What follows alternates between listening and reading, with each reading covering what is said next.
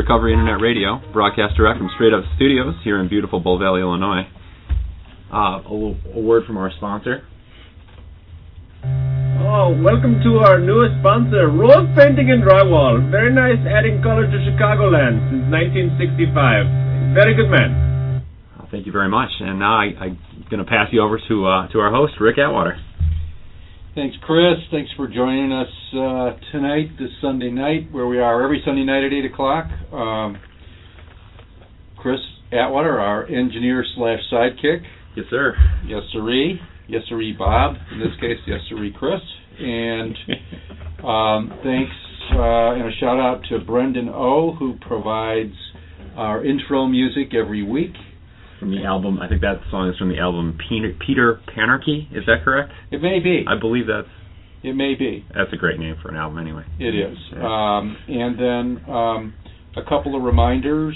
Uh, check our website, Yeah. www.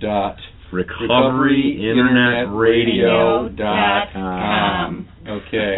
Dot com. Do I still need to say the www? Or is I it- think No, you did that's it. No, you, dirty. no, Okay. you don't do that anymore. recoveryinternetradio.com. Remember that, Yeah. recoveryinternetradio.com. On that website, you will be able to see all of, uh, you'll have access to all of our previous shows. You'll be, you'll uh, have the information that you need to get a hold of us from all of the social media. All your Sites. Twittering and your Facebook needs, Yes. we're all right there. And Ken, is the is the call-in number? Uh, uh, how, how do they get the call-in number? Should I just read it? Should I say it now? We'll say it now, but yeah, there's a link. There'll be the call-in numbers on the show. So if you're ever, you know, feeling lonely on a Sunday night and don't know have anywhere else to go, recoveryinternetradio.com and okay. the link to the show, the number, everything's on there too.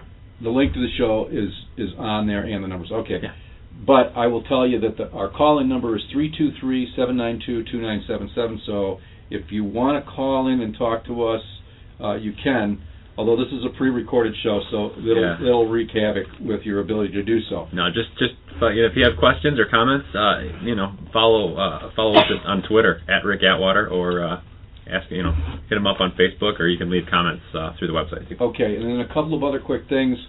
Um, I told, um, I promised the studio audience that if we went over 5,000 listens, I would buy cupcakes.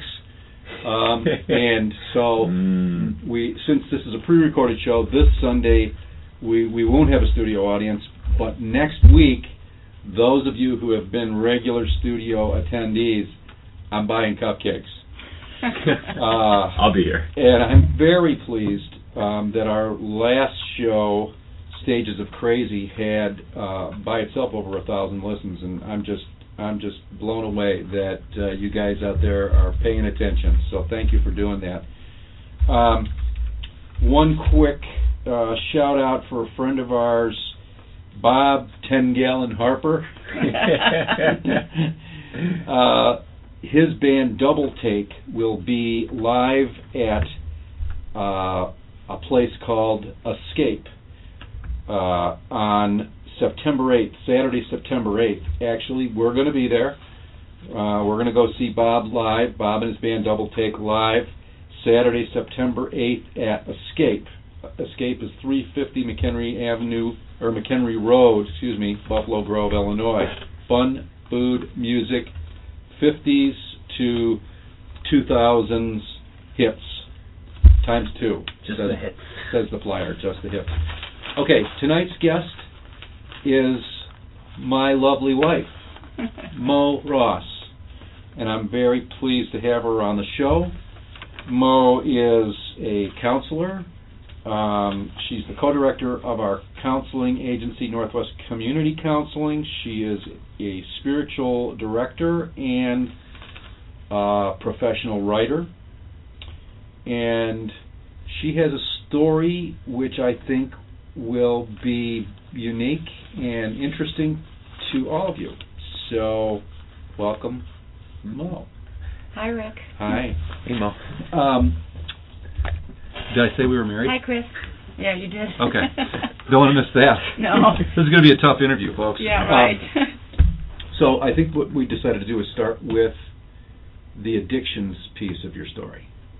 Before I do that, I do want to say I am so happy you have this radio show and that the two of you have put this together and the number of listens. Um, I jokingly call America sometimes the United States of Addictions. Everybody's got one. So um, I, I'm really proud of you for doing this. Thanks. hmm Yeah, it's been a great it's been a great ride. Oh, I got a little buzz there for yeah. that. Whoops, there it is. Yeah, whoops. That's good. So my my addiction to painkillers is the story that we're going to focus on. Well, I think we can start there because Okay. I know that there's a lot more to the story. Yeah, there is. Probably in everyone's, right? I think so. Yeah. we get that outline um, Yeah. going, and then then there's a lot of different ways. But uh, a little background. When I was in eighth grade, I started having very serious migraine headaches. And I learned that my aunt had had migraines Mhm. and another relative. And so when I was taken to the doctor, I can remember the doctor's name, Dr. Brookins, Mhm. who's our family physician. He told me that there was probably nothing I could do, that I had inherited them. Hmm. So I can't tell, I don't know what year it was when I was in eighth grade, but. Um, We don't want to. I don't think we want to go there. Oh, I don't mind. People will start calculating. You can calculate. Well, it's your your birthday's coming up. yeah, I'm six, I'll be 65 on Friday, so And proud of it. I'm proud of it. Okay. I'm very happy to be 65. So anybody who wants to do the math can go ahead and figure Yeah, out right. the year. Thanks. Um, so when he said that I had inherited them, that I was likely to have them for life, um, and that there was some medication I could use um, to help, but it, that it would probably be a lifelong issue, I remember feeling stunned. like chronic illness type Yeah. stunned. Yeah. Yeah. Do you remember Uh, what he told you you could use? Well, event- I'm not sure what he told me I could use. Yeah. But eventually, um, I started going to the emergency room for Demerol shots. Mm. And from there, um, in between that, I would use um, a substance called Cafergot, Mm. which I imagine some people have heard of today, and um, Inderal. Which I think is a blood pressure medicine. Uh, yeah. and but I- probably got caffeine in it. probably. Yeah. But I was so disheartened that um, I had to live with this. My brother and sister didn't have migraines, nor did my parents. And I'm not sure where I took this on, but I got the idea that there was something wrong with me because I had them. Hmm. Like you had done something wrong, or No, that I was weak. oh, okay. that when people are ill, they're weak. And I didn't want to be weak. So Right. I didn't talk Yeah. about my migraines. Plus, when you have a migraine, it's hard to. It's not like you have a broken arm. Right, You, you people can't really see it. right. Well, they can't see it at first, but um, any migraine sufferers out there would probably tell you that once it becomes, I used to say, this is how I said it, the the pain is coming down the cerebral tracts in my Right. head. Right. And when when the migraine became full blown, if I couldn't stop it before, when it became full blown and was down the tracks a bit, you could absolutely tell that I was sick. Hmm. Um, it felt like a marble, a huge marble in my forehead, Mm-hmm. and I lost all energy. I lost um, the light would hurt me. I needed to be in a dark room, and they were completely unpredictable. Is it and is that pretty much common? Is that for migraine sufferers? That's the way it works. I'm told that yes. Yeah. Because our friend was just here yesterday, and she was just about her speech was affected, her, she, her the whole side of her face. She was almost almost stroke like. yes, Kind of paralyzing. Mhm. yeah, Yeah. Really. Have you ever had one? Mm-hmm. Yeah, they're bad. Yeah, Um, I, I never have, so I don't know. So to be told that I would have them forever, and that I would just have to take medication, um, like I said, it was really uh, felt like a sentence. But I learned not to um, talk about it in my family or really any place. I learned gradually how to deal with it so that I could get the Demerol shot as it was starting before it got into full bloom and take other medications. But I think the important part here in the story of reco- in my story of recovery is number one, I was ashamed hmm that I was that weak, Right. and number two, I kept it as a secret.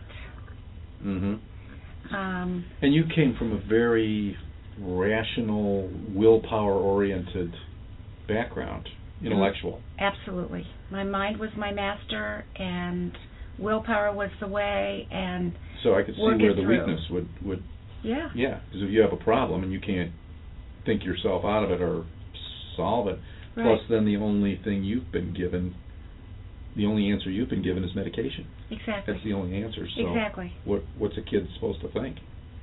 And I think I would have been okay at the eighth grade with medication if I could have just taken it every day and known that it would take it away, but it didn't. Mm. I had to get involved in the medication, and this is the key piece. Mm. I had to be listening and paying attention to when the pain was started, starting in my head. hmm So then I could calculate when to take the meditation, medication And how much? and how much. Yeah. So there's the there's the preoccupation and the obsession. Absolutely obsession. hmm I became obsession with checking into my body. How did I feel? How far Mhm. how far away was the train? When was it going to take hold? I also remember um, it was very hard for me to make future plans hmm because inside I'd say, well, what if I have a migraine? What if I don't catch it? And I became, I think your word is accurate, I became completely obsessed with them. hmm And with the secret. Right. So you got the secret, you got the shame, Yeah. you got the preoccupation, you've got the obsession. And no one to talk, no one that I felt comfortable to talk to about Right. it. Yeah. I mean, who? Yeah. I mean, and at that age, you wouldn't put those things together. Who would? And at that time, I don't. You know. Thanks. Yeah. I mean, helping get helping me feel better right here. That's what husbands do. Well, this, Right. is, this is stuff that you're all coming to terms with when you're in eighth grade. Well, it started in eighth grade. By the time I was in high school, the migraines had increased. My visits to the doctor were increased. Mm-hmm. Um, actually, I went to the emergency room, and then by the time I got to college, when I was feeding my mind, my mind was um, getting full of more and more information. And at the time, I didn't have computers. It wasn't that you, I, you know, I couldn't go to Google, but um, I was fairly convinced that I had inherited them, that it was kind of a curse, and I'd take the medication. But I also learned to take, um, in addition to the Demerol and Cafergot and Inderal, I also would take um, over-the-counter drugs, and one of the over-the-counter drugs was NoDoz. It caffeine. caffeine Mhm. because it's a vasoconstrictor. hmm I remember being out uh, at one time um, offshore on an island taking a class um, in um, San Juan Islands, and I remember distinctly packing like 15 boxes of NoDoz in my suitcase. You're lucky you still have a liver. I know, but you haven't heard the half of it yet. Okay, there's more. Uh, you you do know this story, Right. but Probably. we ha- I haven't said it. Yeah. So, do you want me to just roll this out, continuing on? I'm skipping over things, but Yeah, I mean, yeah, I think you've laid out, you know, basically you've laid the groundwork of how addiction the garden, started. yeah, the garden was Yeah. was was well fertilized. All the seeds were there. Well, there was there's another important seed as I think about it, and that is that I come from a, uh, as we said, an intellectual family, academic, but but high achievement. so I learned that I pushed all the time. I pushed to be at the top of my game. I wanted to be uh, to be the best at everything I did, and I don't think that's a bad quality at all. But I was pushing through the pain, and so I call that kind of the on button. Mhm. And gradually, the on button became my identity, and I did not learn or know how to really relax.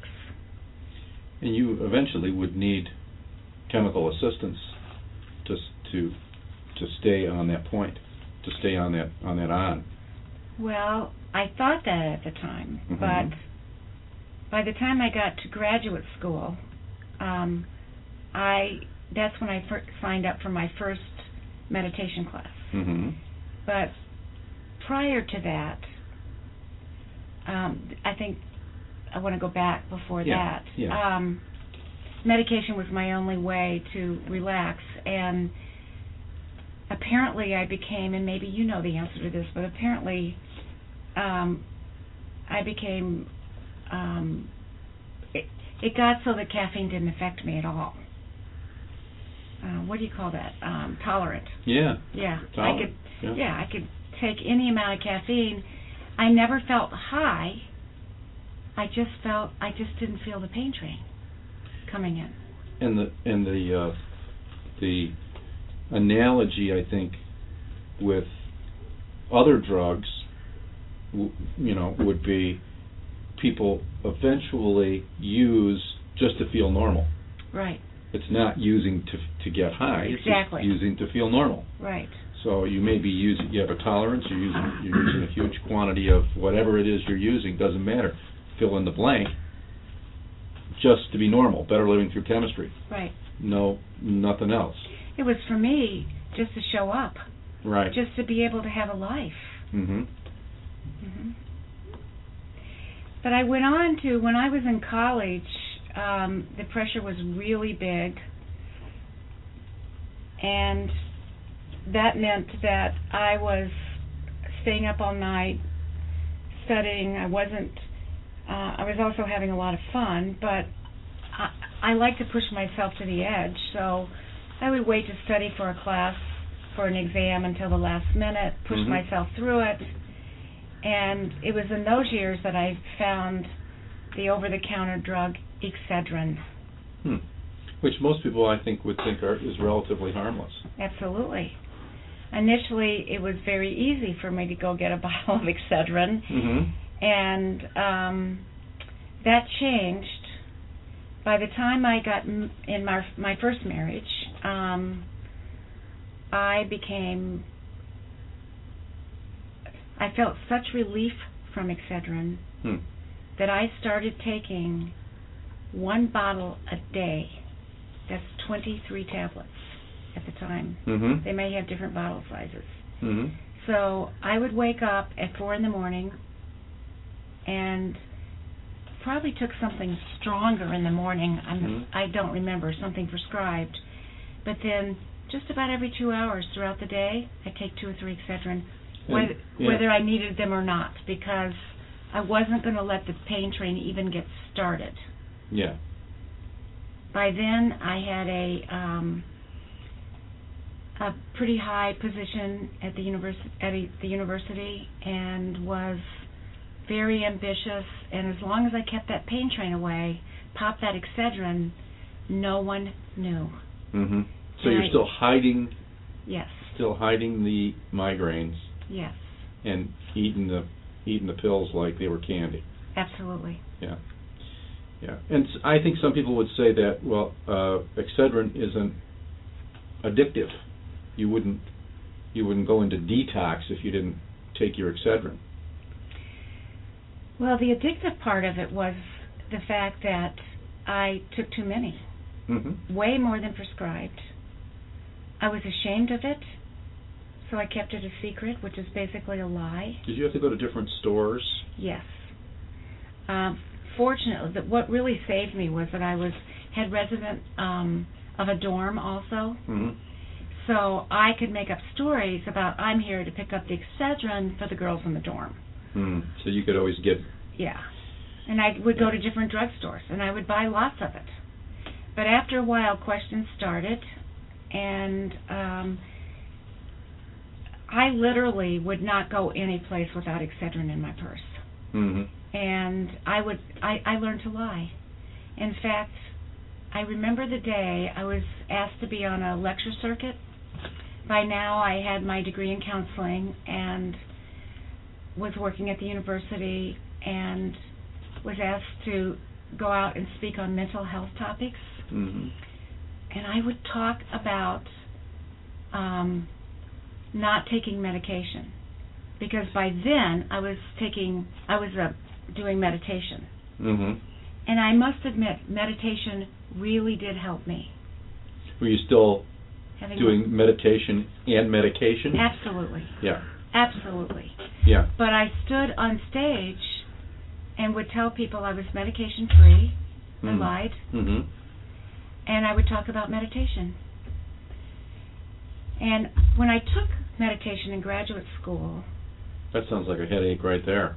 well, it really wasn't. It was a very sacred experience. Mhm. Um, many of us back in the 60s took transcendental meditation. I think it's a wonderful meditation. And I did not miss. I did 20 minutes in the morning, 20 minutes in the afternoon. I followed instructions. Mm-hmm. And I do believe that it helped me, but there was no way I was going to experiment and see if I didn't need the medication because by now the medication was working for me and I wasn't going to experiment. Mm.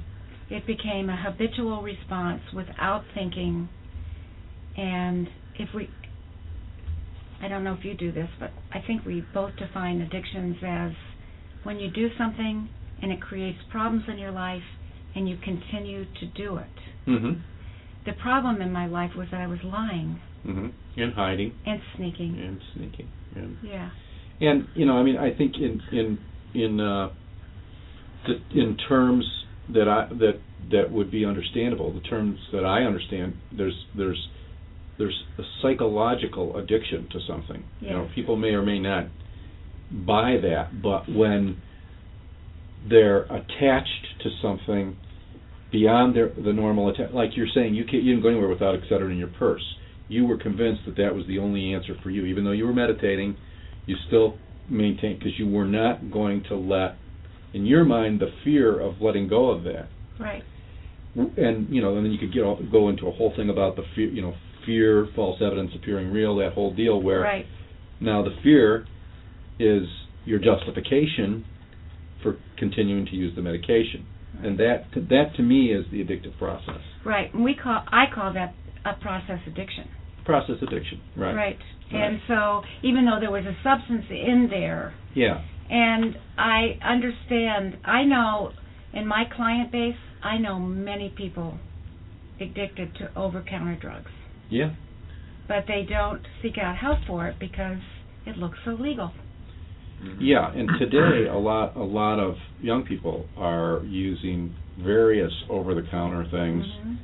which often leads to other things and you know and a lot of problems but yeah so anyway so that's so how did you get from from the medication to the meditation? Are we ready to shift a little bit more into that part of the story? Well, I think I just shared about the meditation that I took Right. a class. Right. And do you want to know more about the meditation class or? Well i think did med let me let me put it another way. Did meditation start to when did you let go of the excedrin okay, well, and how? okay, I took the 3 for 3 years it was a bottle a day mhm and I never missed. And I did go to a doctor. I did confess to a doctor. I'm older now, and I um, knew I had. I I began to really realize that I was in trouble mhm taking this much. I started having stomach pains, and basically, when I talked to the doctor um, after some tests, he told me that if this continued, I would definitely be. I I'd die and that I was blowing my entire system out. Mm. kind of like high wattage is going to burst. Mhm. And not giving you, you all the medical language here, um, he scared me. Mm. There was no word of addiction. There was no nothing other than he was shocked I didn't have ulcers at the time, but um, my blood test, everything, I was gradually losing energy, and I think at the time I even took more. I started getting more Demerol shots Mm. along with the Excedrin. The migraines really increased with that diagnosis. Mm. Really increased. At, when you, after you went to talk to the doctor about Right. it, et cetera.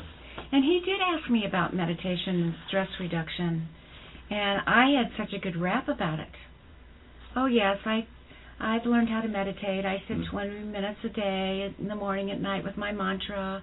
I do deep breathing, and um, that was the only questions he really asked. I don't blame him, but that was all I knew. Right. Um, I had been raised um, to honor all religions, but that basically my mind was my master, willpower was my way. Mm-hmm. Work hard, do an extraordinary job at whatever you do, and um, you can do it yourself. That was my Mm-hmm. right. and it made me successful at university. I wasn't dependent upon other people. I worked hard. I'd be the one to stay the longest. Mm-hmm. Um, so you had evidence, really, in some respects. Yeah. and none of them knew I had migraines. Right. So, do you think migraines was the cost of that attitude, or do you think migraine? Do you do you think they're separate issues? In other words, do you think that that, that your your attitude about I can do it that your secretiveness and your attitude about I can do it myself um, did that contribute to the migraines? Absolutely, Okay. absolutely. Okay. So what happened in the in this transition was um, I received a set of tapes from a biochemist. Um, actually, I'd love to say her name because she's wonderful. Her name was Gay Gaer Luce, and she had been. Is she still alive? Yes, she is. Okay. Hi, And- Gay. Hi, Gay. and she was working at the uh, National Mental Institute of Health, and I received some of her tapes. And when I was at the university, and the first line on this audio, it was a cassette. Do you remember what those are? yeah. Said, um, I do. For those of you at home, uh, For those of you at home, they're these little square things that Yeah. record. She said, We're energetic systems and we're vibrating at different notes. And I went, What's that mean? I had no clue. Here I was in a very academic environment at a university hearing we're energetic systems and we vibrate at different notes. Now, by now, I had my graduate degree in counseling and they had certainly done some broader study, but I didn't know what that meant. Mm-hmm. So I called her. And I got her phone number and I introduced myself and she was lovely. Mm-hmm. And I said, I'd really like to come and visit you and get to know you. So she invited me to come to Mill Valley, California in the springtime. But um I actually didn't go.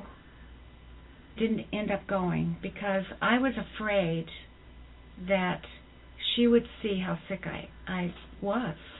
Right, and by And this I- time you you were well aware of that. Yes, and Yeah. I presented myself as as cool, you know, And all together, but all together. But I had this big shadow that Right. you know. So what happened after that was she called me, suggested that I go and meet in Chicago one of her teachers that helped her understand all of this. I did. and that was Richard. That was Dr. Richard Moss, Mm-hmm. and who had been a very fine surgeon in San Francisco. Mm-hmm. and when a young woman died on the operating table, he felt that she shouldn't have died. It was a routine operation. And he put down his medical tools, went around the world, and basically said there wasn't enough love in the room. Mm-hmm.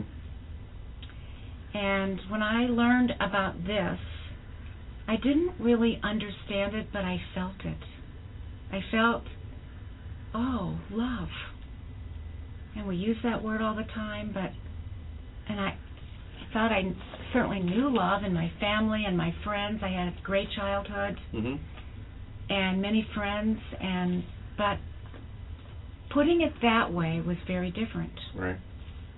And so I went to work with um, with uh, Richard Moss Mhm. and at his place in Southern California. And when I when I arrived, my suitcase was full of Excedrin, Hmm. And he didn't. He saw it eventually, and goes and observed it. He didn't judge it, Mm. and I was shocked. It's like, oh my God, he's not going to judge me for this. And he simply said, "Is this something that you want to change?" And I said, "Yes, but I I don't have a clue how." And by now, I was a meditator, which he he um, in transcendental meditation they have check-ins, and he helped me do the check-in. He Mhm. says, "You really do know how to meditate. You're really kind of a joyful person. Mhm. You're very accomplished, and you're taking a bottle of Excedrin a day." Mhm. And I was able to tell him what the doctors had said and their diagnosis, Mhm. and he gave me. He helped you start to unwind that. Yes, he did. Yeah. He he did. Do you want me to tell you what he did? Yeah. It's quick. Okay. I went. He asked me to walk on the desert for three days. He had 500 acres, Yeah. and not to take my Excedrin. Mm. And this is very critical, I think, for an addict. I'm out there on the desert without my drugs. He gave me his German Shepherd dog and a backpack and a and a the Master Cleanse, which is a lemon juice. And when the migraine set in, he said, "Walk through it. You go through it. Listen to it. Listen to your pain." And over and over again, he said, "Your pain is your teacher." So, out there in the desert, I heard the inner scream within me. And I heard that the reason I had migraines was I was not following my grain in life. Mm. And you made some changes. Yes. Hmm. I resigned from the, my, the university, Mhm. and my husband and I went through a process of of being well aware that I wanted to find out if there really was a God because I I I, I knew there had to be more of that word love. Mhm. What is that beyond the human realm? Right. So I went on that search. We Mhm. got a divorce. I resigned from the the university and put down um, all the medication eventually through willpower. So I was no longer um, taking Excedrin, Demerol, or any of the medication, and migraines stopped, Mm-hmm. Willpower, or so you thought. or so I thought. Okay. Because I kind of know some of the pieces of the rest Yeah. of the story. Right. An informed interviewer here. Right. Good. right. I've done my homework. That's good. right. I've done my homework. Okay. So, um, and do, do we? Is there anything? Did we have anything we, we're going to play, or we're going to we're going to skip that and just keep going? Let's just go. Yeah, we're, we're about a little over halfway here, and, and uh, Okay. yeah, I I'll wind her up here. appreciate you sharing the story. Yeah. Okay. So, all right. Um, yeah. So, all right. So, so you you began to make some cha- some some.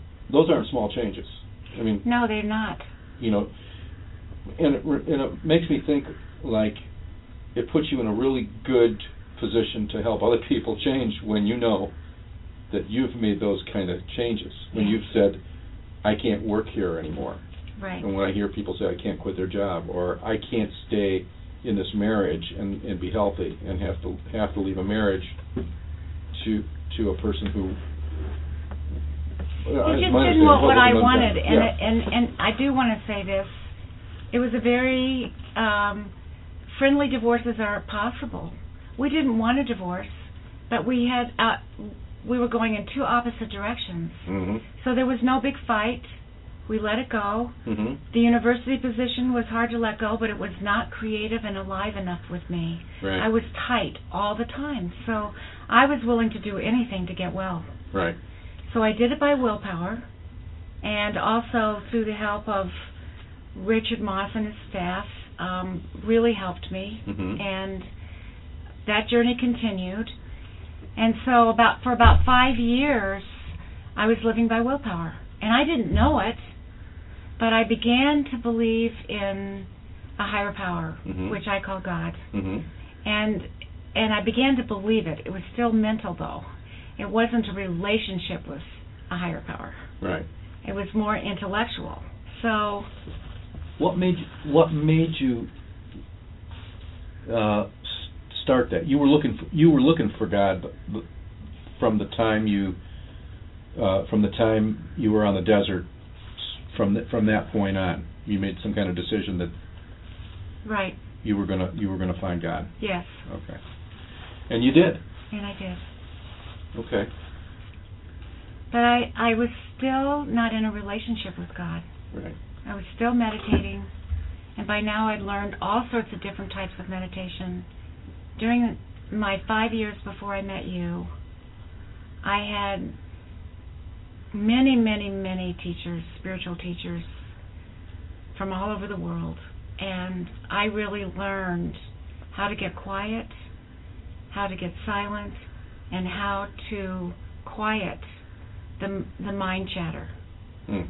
and it was meditation that led me there. hmm And so many people, and I just want to say this for the sake of those those people that are relatively new in recovery and hear the word meditation and get a little freaked out by it because they have the idea that you know it has to do with sitting cross-legged and and putting Yoga your fingers mudra position, yeah. yoga mudra and and that you'll you know float gently off the ground and it all sounds so unreal and un it's so so hard to conceive of that as being a helpful tool in the, in recovery but you had all of this background with with meditation and it and it, and from you I think many people me included have learned that it's not you know that may be one form of meditation that sort of gets stereotyped or, or Well, it's a very sincere spiritual practice. It Mhm. takes time, it takes um, willingness, Mhm. and it takes definitely takes a guide and instruction. And I'm a meditation teacher today right because of how much it's helped me. And I know we even talked about how much we want to talk about meditation because it's a sacred thing. Yes, it is. And For me, we it is. don't we don't talk about necessarily we don't want to cheapen that or make it sound like some you know that you can take a 15 minute um, workshop somewhere and and you know have all you need to know. Well, I think for many people they associate meditation with they're going to feel better. Mhm. and then they can get more. Right. but what really happens is you start to initially many people feel worse yeah because the shadow starts to surface in the silence right and they're eventually going to get less, which is what we all need perhaps to think Mm. about. mhm Less storylines that we run, less mind chatter, less less less. or like a friend of mine says, we learn to, uh, uh, we don't, we don't, um, we don't feel, we don't feel better. We feel better. Yes. Yeah, That's really good. yeah, it's a good thing. Well, just for time's sake here, uh, my I would say that my real recovery started when I met you. Well, that's a nice compliment, but I don't think it was me personally. No, it wasn't you, but it was the consciousness that you were carrying of AA at the time. hmm On our, I don't know if you remember this, but on our second date, you told me that you were. Re- Can I say this on air? Yeah. Are you sure? Let's just say that I have a membership at a, in a, Yeah. in a group that supports the recovery process. Your friend to Bill W. We could say that. And I looked at you. We were sitting in a restaurant. I don't know if you remember. And Mhm. and, you, and I said, "Oh my God, I don't know anything about that. Never met one. Never met one." and so you told me a story, Yeah, and I listened carefully. yeah. And um, you went through each of the steps. And as I heard each of the steps, I heard the core of every spiritual teaching that I had been studying, which was really not religion, but spiritual. Mm-hmm. Like the core truth of from the East, as well as as as many religions in the West. Mhm. And I was a very good student. Yeah, you wanted to know. I wanted to know. So, as I listened to those steps when you went through them, I was very intrigued. And you asked me if I wanted to go to a meeting, an open meeting, Mm-hmm. and I did. And this was in Highland Park. Mm-hmm. Day by Day Club. Yep. And we sat there, and my mouth dropped at the level of honesty, the the heartwarming stories, and I at that time was a practicing therapist and was running groups, and I said, "Oh my God, these people in these rooms, these this room." were more honest than my ever any of my clients and less ashamed. They weren't so ashamed about their shadow or their addiction. They were transforming their addiction. Right. So um, we fell in love, and you asked me to have an assessment. Mm-hmm. Yeah, I did. And I think I asked you to do some things too, but we won't. I, Yeah, that's a different that's a show. di- that, yeah, we should do a different show. It was very interesting, everybody. If you want to know That'll be for that. couples counseling. Yeah, couples That's a couple counseling. counseling We'll save the show. date and you know just Yeah. switch seats. Yeah, Yeah. we've been married almost 28 years, August 31st. That's right. So Yeah. something must be right. Something's right. Yeah. Well, I think what's right is, is that we each have a program. We each have a path. Yeah. We know what our shadows are. And you did, we did say to each other, um, what what shadows are we each carrying, and how do we deal with them? Because we Mhm. had to have a place outside of each other in our Mhm. marriage. Very important. Yeah, and I think our our deal was that neither one of us were looking for perfect people, just people who knew what their problems were and were willing to work on them. That's right. But I didn't know the word recovery. Yeah. And I didn't really understand addictions. My parents weren't drinkers um, or drug users. No one in my neighborhood was. I was a true innocent. Yeah, you were. Yeah. hmm So um, I went to the meeting and had the assessment. And when the person doing the assessment said to me, "Well, you've certainly learned how to lie," because I talked about all the cover up of the Excedrin and, Mhm. and my public self and hmm how I have this false image and I wanted to be the real deal. And even though the last five years I hadn't been doing that and I had been telling the truth, there was still something missing.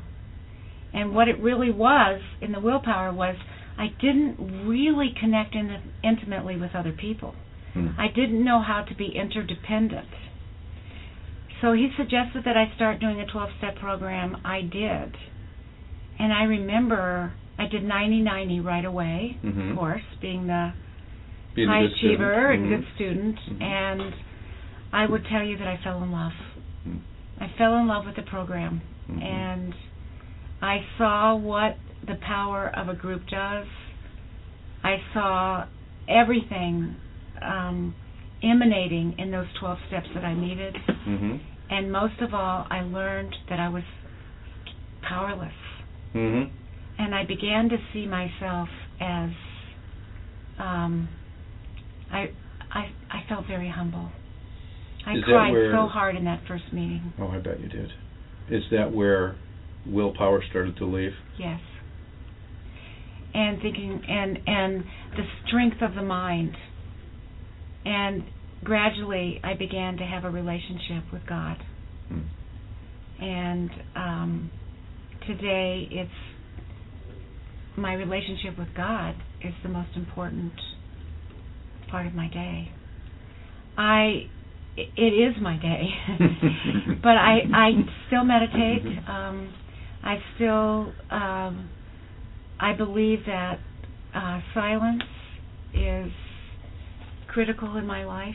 I have not had a migraine headache in many, many, many years, Yeah.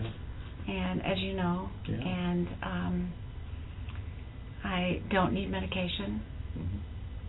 And um, I can't be more grateful to having come through this door. Mm. I did have to learn to talk about my addiction in a unique way because initially, if I said I was addicted to Excedrin, uh, people needed to understand that need to understand. understand the yeah. painkiller path. And you came through not just the 12 step door, but you came through a lot of different doors. Yes, I did. Yes. And um, And, And- I still work with people today that and kept them all. Yeah. I have people that today that want to know another way to recover other than the 12 steps. hmm And as you know, they get referred to me often. Right. Right. And Right. I love to work with them. I love to teach meditation and talk about ways to recover hmm and ways to face the addictive patterns, whether it's sexual addiction or food addiction or thinking addictions. And there's lots of doors, There's lots of doors. and they all fundamentally lead to the same place. Right. That's the beautiful thing. That's Right. the beautiful thing. Can I ask you, like maybe by way of wrapping up here, um, if there's anything else that you would like to like people to know, or w- is there anything you would like to add to to say in closing? Well, this would probably be just personal for me to say hmm that all of the people out there who are taking painkillers to escape whatever, whether it's a thought process or a um, physical issue, that there really is a way through. Yeah. There really is a way out. Right. Um, having been so deeply addicted, uh, to to be here today is nothing short of a miracle. Mm-hmm. Yes. Miracles happen. They do.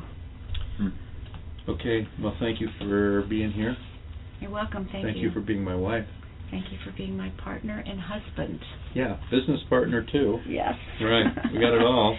We're doing it, guys. It's marriage still works. Mhm. And I get the I get the honor of uh, sitting here, you know, getting to listen to my folks have this conversation. how many how many kids get to say that? Pretty cool. So, um, I guess we're are we ready? Are you going to play a, a piece here, or should I exit? or I could sing. we shall overcome. So, um, I guess thanks to thanks to our guest, Moe Ross, and thanks to our listeners for joining us tonight.